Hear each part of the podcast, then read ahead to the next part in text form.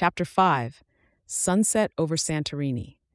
Excitement bubbled like a pot on the stove as Chris and the children gathered around the enchanted wheelchair once again. Their hearts danced with anticipation, eager to discover another wonderful place. Ellie, with excitement, asked, Hey, Uncle Chris, where are we going next? I guess we are going to meet dinosaurs. Fletcher expressed his thoughts. No, we're not going to meet dinosaurs.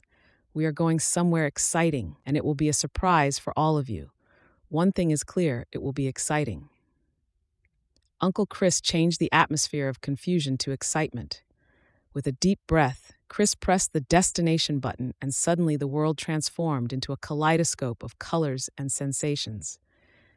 When they opened their eyes, they were standing in an alley of washed walls, blue domed churches, and the gentle whispers of the Aegean Sea caressing the shore. They had arrived in Santorini, Greece, a painting brought to life. Wow, it's so beautiful, Ella exclaimed, her eyes filled with wonder. I love this surprise, Uncle Chris. The village was like a labyrinth, twisting and turning like a white snake. Narrow paths emerged between buildings, punctuated by splashes of blue. Chris and the kids strolled through the streets, staring wide eyed at the architecture, planning, and neatness of the whole place. The air was filled with mouth watering aromas of spices mingling with the sea breeze. All around them, the Greek language seemed music to their ears. They walked into an eatery around midday to try the local cuisine. Their taste buds exploded with the flavors of tzatziki, crispy spanakopita, and baklava soaked in honey that brought them a sense of contentment. Chris felt like each dish told him a story, a tale of this land's secrets. What do you think, kids? Are you enjoying this trip? I love the food.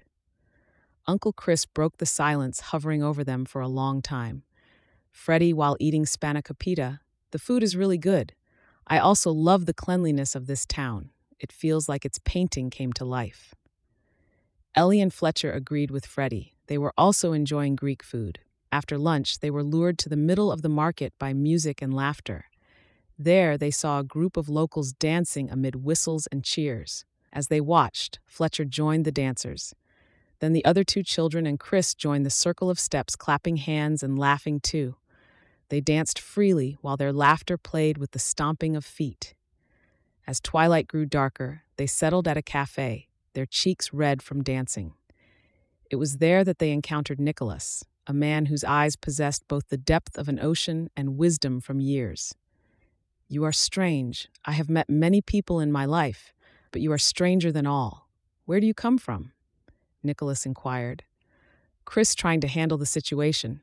We are from faraway land. We have come to learn about your culture, your stories, and your legends.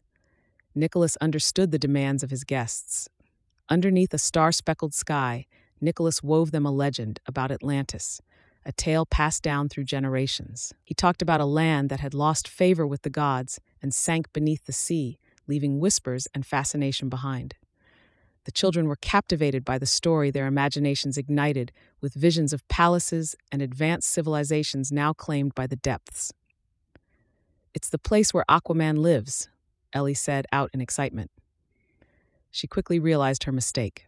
Nikolas, a man of wisdom, didn't take much notice.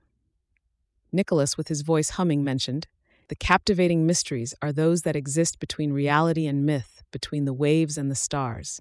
Each sunset, my dear children, is a chapter, a tale that sinks below the horizon to give birth to a new dawn. His simple yet powerful words settled in their hearts. They learned that beauty wasn't solely found in insights or thrilling adventures. It was present in moments shared through stories and in the promise of a new beginning with each daybreak. As they bid farewell to their host and returned to their magical mode of transportation, they noticed the first stars twinkling in the night sky. They held on to memories of Greece's sun, salty air from the sea, and echoes of Atlantis legend as they pressed home, their spirits glowing bright from another unforgettable journey. In an instant, they found themselves again in Chris's living room. They were tired but giddy with the memories of the day. Santorini had surpassed being a place to visit. It served as a reminder that beauty lies in simplicity, that stories connect hearts, and that each sunset brings the hope of a fresh start.